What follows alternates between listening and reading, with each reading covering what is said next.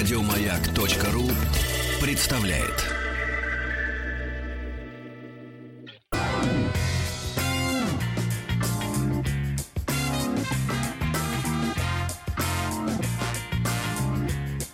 Куда ставить-то? Да подожди ты! Значит так, здесь мячи кидаем, здесь кольца кидаем, здесь петлей на удочке кегли ловим. Добро пожаловать или посторонним вход воспрещен. Добро пожаловать в программу. Добро пожаловать и в продолжении э, темы э, наших на отдыхе. Были некие возмущения на смс-портале 5533. Да, мужчины возмутились. Мужчины возмущались, но я думаю, это э, тоже юмористические возмущения, поскольку, конечно, с- с- сравнивать стринги с э, вот этими треугольниками Ну, это все на уровне того. А вам можно, а нам нельзя? А, да, ну это просто людям скучно. Друзья, а радио это, кстати, одно из последних бесплатных развлечений и удовольствий, так что пользуйтесь случаями. Поговорили об отдыхе, развлечениях. Если кто-то вдруг с собой на отдых потащит фолиант, книгу Данте Алигьери «Божественная комедия», вас будут просто без, без очереди везде пускать.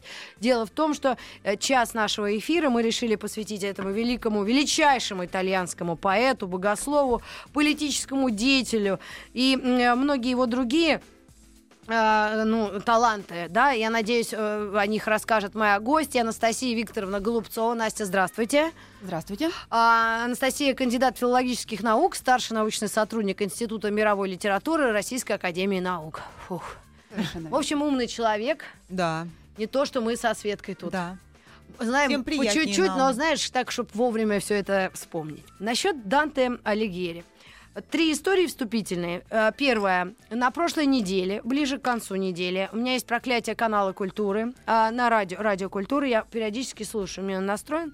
И там новостной блок, у нас вечно там всякие, ну, скажем, назовем это страсти Господни, а там все спокойно. И э, некие ученые, э, ведущие культурологи рассуждают о том, что вот сегодня вроде бы как день рождения Данте. Я говорю, как? День рождения Данте, а мы пропускаем. И тут я начала суетиться, и выяснилось, что, в принципе, дата рождения и, собственно, конкретная дата, ну, не, не то чтобы установлена, но величие этого человека, оно настолько неоспоримо, что есть прям вот четыре человека, даже для меня, простой сибирской женщины. Гомер, Шекспир, Данте, ну и давайте уж туда Пушкина допишем, чтобы России не было так скучно. Правильно или Да. обидно? Настя, скажите, пожалуйста, вот эм, об истории этого писателя, о божественной комедии, о том, почему он настолько велик для цивилизации вообще, вам, в общем, слово, а я выдыхаю. Спасибо. Э, Действительно, э, о дате рождения Данте точно э, неизвестно. Дело в том, что документы, которыми мы располагаем о той эпохе, их не так много. И большую часть сведений о жизни Данте мы получаем из его собственных произведений, в которых он, естественно, не пишет «я родился тогда-то, тогда-то, там-то, там-то», Село Стручково. Село Стучково. да, и так далее. Э, Разумеется, э, эти сведения приходится выуживать. Да, слушай, ну давай нашим слушателям все-таки скажем о том, что это мы говорим о 1265 году. То есть это сложно даже ну, представить. Мгм. Сейчас 2015, а это 1265, хотя бы год вроде как установлен. Год установлен, совершенно верно. Да, э, но э, дату рождения мы устанавливаем по э, сведениям, которые сам Данте о себе приводит в «Божественной комедии». Мы знаем, что он родился под знаком близнецов, мы знаем примерно положение светил. Мгм. На тот момент это был очень важный контекст. Люди разбирались в астрономии, И в астрологии, и в скорее всего. астрологии, и в астрологии, разумеется. Э, И по этим данным мы можем примерно восстановить, в какой э, период года родился Данте. М. Но точно, к сожалению, Ну, мы ладно. этого не знаем. Ну, давайте весь месяц тогда. Хотя Бродский может помешать. Уже помешал. Ну, так вот, да. А, ну, предположим, что это э, 26 мая. Предположим. Предположим, что мы на пороге 25. замечательного юбилея. Да, ну и если уж говорить о биографии Данте, да, то пройдемся по самым таким главным вехам. Собственно, что мы знаем о Данте? Что родился он во Флоренции. Его возлюбленный была замечательная, прекрасная дама по имени Беатриче, М. Данте пережил изгнание и умер вдали от родины, которую очень любил и куда всю жизнь мечтал вернуться, в городе под названием Равенна. Э, Что еще можно сказать о Данте? Собственно, почему он так велик? Да. Э, Почему мы действительно в России спустя сотни лет после его рождения и после его смерти отмечаем этот юбилей? И что самое удивительное, даже во время э, такого самого ядреного вот, э, застоя и м, коммунистического вот э, а, даже ну, строя нашего, да, Данте всегда был в переводах. Там были очень своеобразные к нему предисловия, что он жил тяжелой трудовой жизнью, как все, Алеша Пешков, ну и Да. многие другие. Что, как о Чарли Чаплине сталинский какой-то брошюру читал, там вообще он чуть ли не он чуть ли не у. Мартеновской печи стоял, этот Чарли Чаплин. Ну вот, в принципе, Данте действительно, он, э, э, вот если поподробнее чуть-чуть о его как раз би- биографии, а с какой он э, среды, вот насколько он бедный или там богатый, или, что, или как в то время все распределялось? Э, В то время все было очень интересно. Э, Судя по всему, опять же, мы не очень много знаем о семье Данте, но известно, что э, он вроде как происходил из мелкого дворянства. Э, Мы знаем, что он получил достаточно скромное образование, он закончил муниципальную школу, но при этом всю жизнь продолжал учиться. Э, Есть сведения о том, что он посещал Болонский университет, и в итоге он э, стал одним из самых образованных и самых уважаемых интеллектуалов своего времени. А все это было позволительно, поскольку город был очень образованный. Флоренция, так да, я понимаю? Флоренция была центром культуры тогдашней Италии. Действительно, во Флоренции собирались э, лучшие умы, самые талантливые поэты. Там бурлила и кипела культурная жизнь.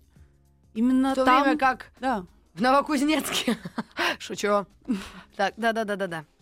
э, там э, развивалась огромная и очень мощная поэтическая школа, э, членом которой, участником которой был Данте вместе со своими, скажем так, единомышленниками, коллегами, учителями, Мгм. друзьями. И, разумеется, эта атмосфера не могла не повлиять на развитие Данте и на расцвет его поэтического таланта. А, а скажите, Анастасия Викторовна, вот э, какие города в то время конкурировали с Флоренцией? Были ли такие тоже очаги э, цивилизации, может быть, в Германии там или что-то такое? Ну, М. на тот момент Флоренция была центром не только итальянской, но, пожалуй, что и европейской культуры. А. В принципе, была Южная Франция. Но слава Южной Франции, Прованса, Лангедока угасла несколько раньше. В принципе, поэзия, европейская поэзия в том виде, в каком мы ее знаем, лирическая поэзия, зародилась именно на юге Франции. Но это было в XI-XII веках. К XIII веку слава Южной Франции несколько угасла по многим причинам. И центр, скажем так, культуры переместился в Италию. Конечно же, во Флоренцию. Свободный город, э, Да, много город, денег. город-коммуна, очень богатый, э, купеческий, банковский центр. Э, город-коммуна в том смысле, что он отвоевал независимость от э, феодалов, он отстаивал свою независимость достаточно долго. И там была интересная форма правления, которую ну, мы бы, наверное, назвали демократической. Граждане э, Флоренции действительно участвовали э, в политической жизни. Это было не только Но мы сейчас ничем не сравниваем. Мы просто констатируем. Да, разумеется, никаких параллелей. Но как бы то ни было, это был и обязанность, и долг, и необходимость. Потому что политические события в городе непосредственно касались каждого человека. Настя, а как вы думаете, сколько было людей проживало на то время? Просто интересно хотя бы чуть-чуть окунуться в то время, когда Данте ходил по этим улицам. Кстати, там есть какой-то уголок, где на него все показывают. Это то ли дверь какая-то, то ли э, икона. Нет, э, во Флоренции. Я помню, мне сказали, вот тут Данте стоял целыми днями. Может, я Может, шучу? доска какая памятная? Памятная могла быть. Ну, мы сейчас к концу эфира-то разберемся точно. Ну, Ну, я вообще во молодая... Флорен- Нет, во Да. Флоренции, конечно, есть места, связанные с именем Данте. Например, есть место, замечательное такое место на горе, откуда открывается вид на всю Флоренцию. И вроде как с этого места Данте прощался с Флоренцией и бросал последний взгляд на свой родной город перед изгнанием. А за что же его изгнали все-таки Дело в том, что шла политическая борьба э, между разными политическими группировками. Там все было очень сложно, я не буду сейчас в это углубляться. Ну, но примерно, за что э, они бились-то? За что бились? Как всегда, за политическое влияние. М. Дело в том, что в тот период в Европе боролись между собой за влияние римский папа и император э, Священной Римской империи. И внутри Флоренции были группировки, которые поддерживали папу, поддерживали императора. Они боролись между собой. Потом сторонников императора изгнали, и сторонники папы разделились на, опять же, группировки. От- Одна из них выступала за большее влияние папы, другая за большую самостоятельность города. В какой-то момент группировка, которой принадлежал Данте, потерпела поражение в политической борьбе, и Данте и его товарищи по партии, скажем так, Мгм. были изгнаны. Данте был заочно вынесен смертный приговор, и понятно, что в город он вернуться не мог. Ну, с другой стороны, э, волю судеб или все-таки, ну так, э, как если вынесен приговор, почему же его все-таки не, не догнали, что называется? Или А дело в, том, что дело в том, что значит? тогда он, э, когда произошли эти события, он не был э, во Флоренции. Э, Дело в том, что тогда он занимал достаточно высокий пост э, в городе. Он был од- одним из семи приоров, главных должностных лиц Флоренции. И в тот момент находился в Риме с посольством к Папе Римскому. М. И просто, ну, не смогли до него добраться в тот момент. А потом начались годы его скитаний, и он странствовал от одного сеньора, от одного правителя к другому. Ловить его, в общем-то, не ловили. Но и вернуться он не мог. Ну что ж, ну давайте тогда теперь э, годы странствий. И скажите, вот все-таки основной труд его жизни это самая божественная комедия, да, или просто комедия, которая потом, по-моему, название было как-то присвоено. А, вот э, в какие годы он э, создал этот труд, и э, это считается вообще летописью всего средневековья, насколько я могу это даже без Википедии сама знаю. Совершенно верно. Действительно, главный труд Данте — это, конечно, божественная комедия. Да, изначально она называлась просто комедия по э, многим причинам. Собственно, почему комедия? Данте сам в письме э, к одному из своих покровителей э, сообщает, что э, название комедия было дано этому произведению, потому что, во-первых, он, э, точнее, оно, произведение, эта поэма, начинается плохо, а заканчивается хорошо, если так, простым языком. А во-вторых, э, трактует о разных предметах, не только о возвышенных, но и о низменных. То есть, в общем-то, такие чисто формальные признаки. На тот момент это были признаки условно низкого жанра комедии. А слово «божественное» добавил э, спустя несколько десятилетий Джованни Боккаччо, тоже небезызвестный, скажем так, деятель итальянской культуры, Мгм. Который очень уважал Данте, э, занимался комментированием божественной комедии, Ага. Э, И именно он в знак уважения, в знак почтения добавил к названию комедия слово божественное. Так оно и закрепилось в веках. Ну а проклятие на себя не навлекло вот это там божественная комедия, вот именно со стороны духовенства или что-то такое? Ну, Нет, так назвали. и назвали. Абсолютно нет. Ну хорошо. Единственное произведение Данте, которое действительно вызвало гнев духовенства и было внесено, правда, уже значительно позже, э, в индекс запрещенных книг, это его трактат «Монархия». Но там э, причины были политическими.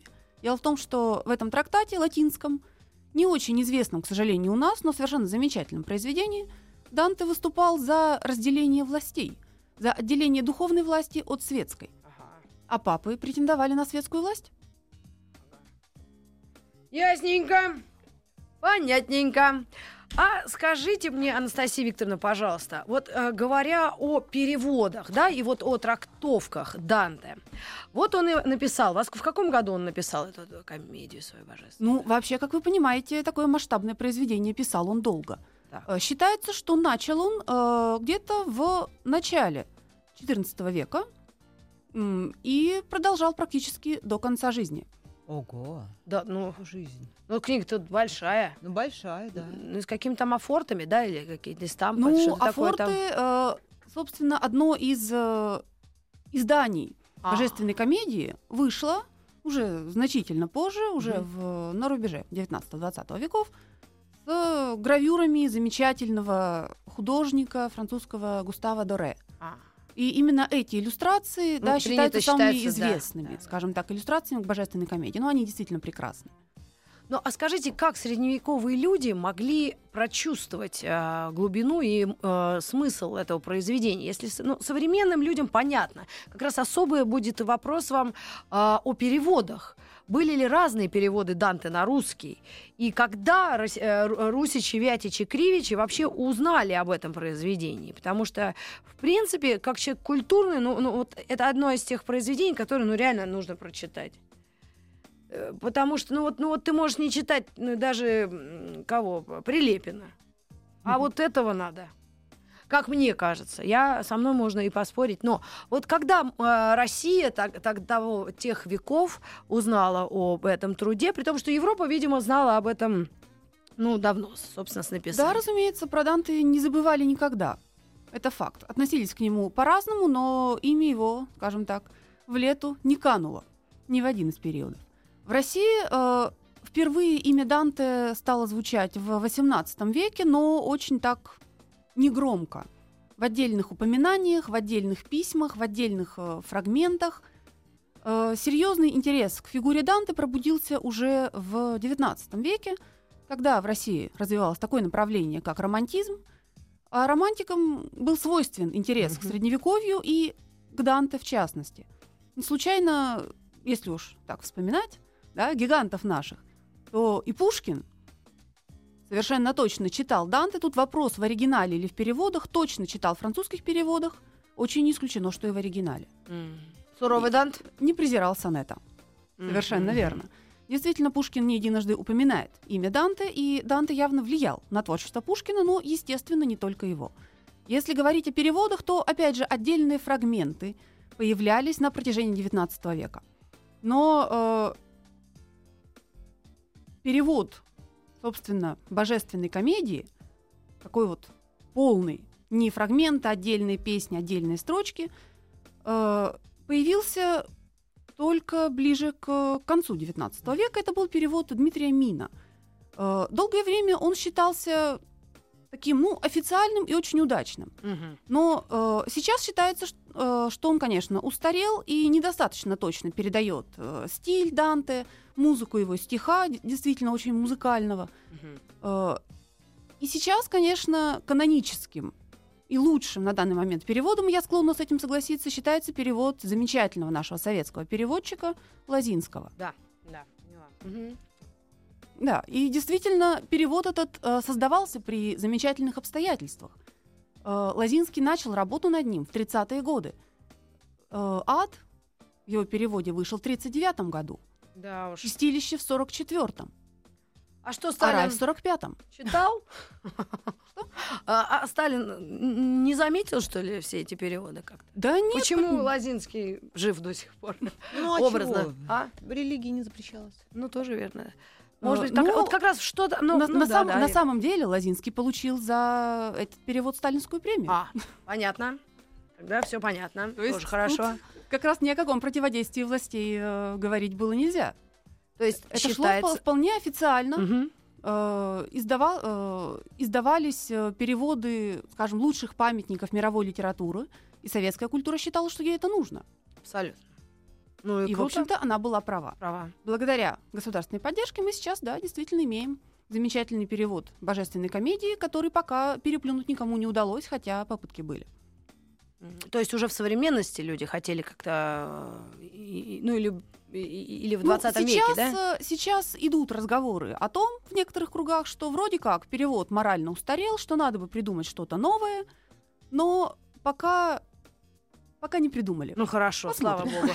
Не, ну как только начнутся брожения эти умов, мы обязательно обратим на это внимание. Просто э, говоря о поэзии, да, и причем такой древний, ну, конечно, переводчик, ну, такую ответственность несет на себе. Э, Просто нево- это невозможно даже это а, пересказать. И люди должны быть действительно очень а, чутки к, и к слову, и к, ко времени, и к, э, ну, да- да- даже просто...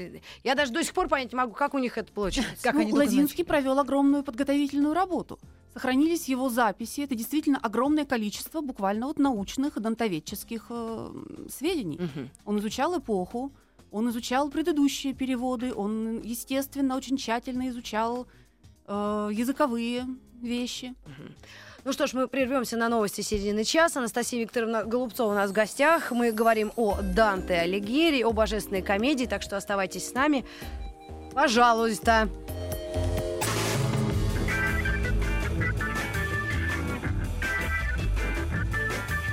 Не надо эту самодеятельность. Это же Маяковский. Знаю. Маяковский в каком классе проходит? И потом по тематике не то. А да, Е. Ну и что?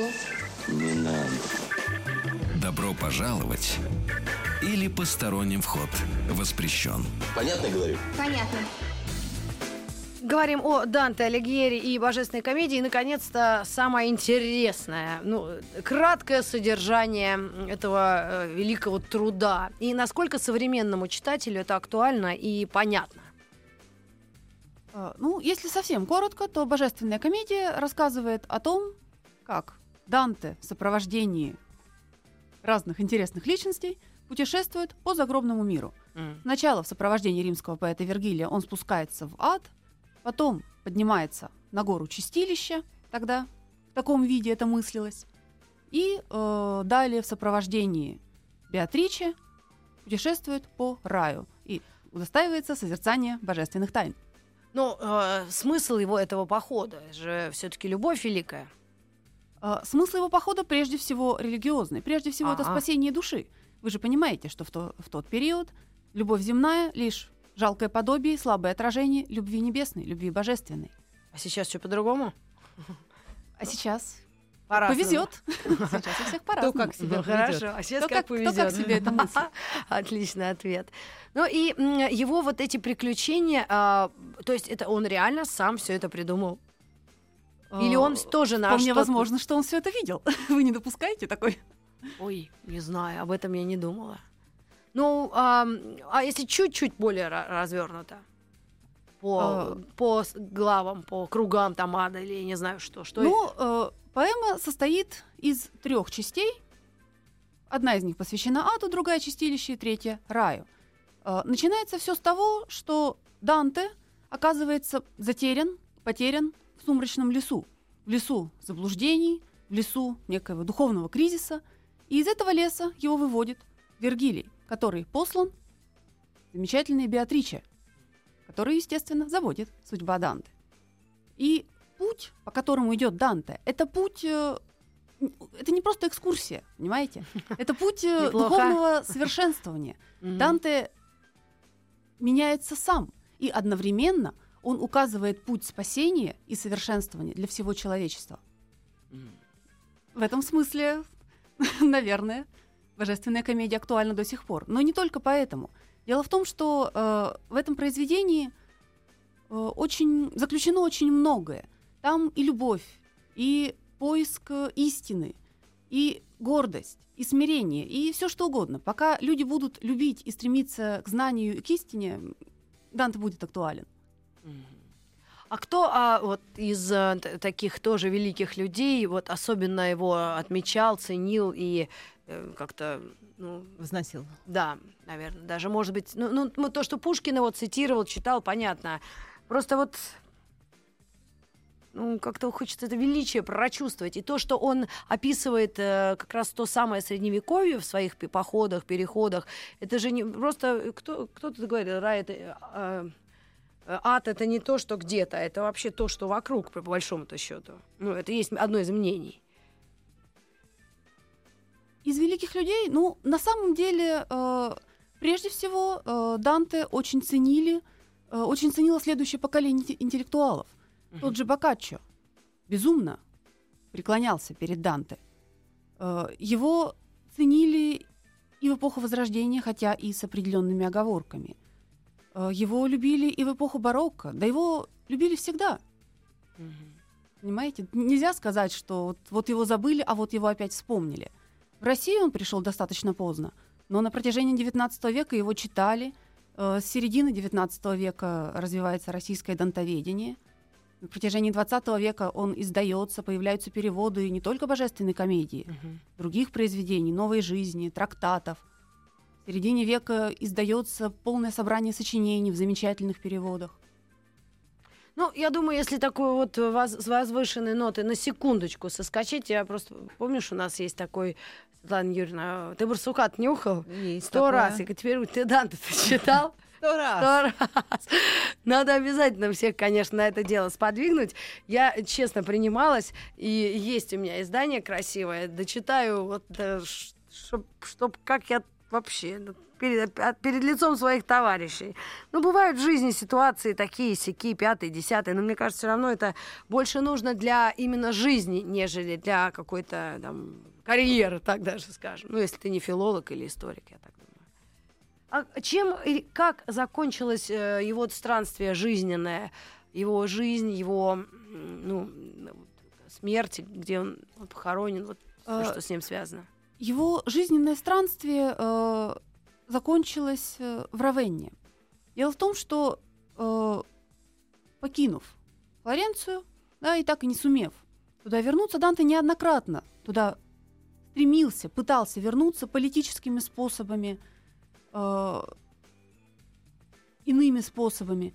Например, э, он написал свой э, трактат «Пир», одно из известнейших его произведений, э, возможно, именно э, надеясь, что его соотечественники прочувствуют, кого они потеряли, и, узнав, что он написал такое замечательное произведение, позовут его обратно. Но его надеждам не суждено было сбыться, и он до конца жизни странствовал от одного правителя к другому. И в итоге оказался в Равенне, где и скончался. В Ну, а вот 1321 личной жизни э, Данте мы совсем не уделили время. Ведь э, Беатрича, она же все-таки не просто плод воображения, это действительно реально. Разумеется, нет. Но тут, опять же, надо разделять любовь и брак. Данте... Э, это уж мы разделяем. Да, Светка, этому делать, к сожалению, научились. Дело в том, что э, Данте был женат, отнюдь не на Беатриче. Да, у него была жена, у него были дети. А Беатрича была его платонической любовью, его музой, если хотите. При этом она была женой другого, и это совершенно никого не беспокоило.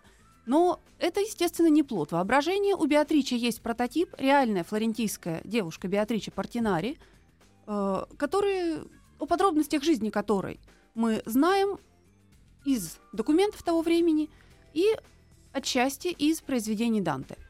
В частности, из его замечательного цикла стихов под названием «Новая жизнь», в котором он описывает историю своей любви и своих духовных страданий на эту тему.